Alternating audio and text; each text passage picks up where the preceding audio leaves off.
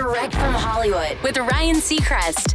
LeBron James is clearly the basketball star at the center of Space Jam: A New Legacy, along with some fellow NBA and WNBA superstars also featured in it. But there's another star in the movie that you might be surprised to learn has basketball in her blood. That's Zendaya. The actress who voices the popular character Lola Bunny in the film tells EW, "I grew up with it because I come from a basketball family. My mom is six foot four. She was a player in college. My father also played, was a basketball coach, and wanted me to be a basketball player."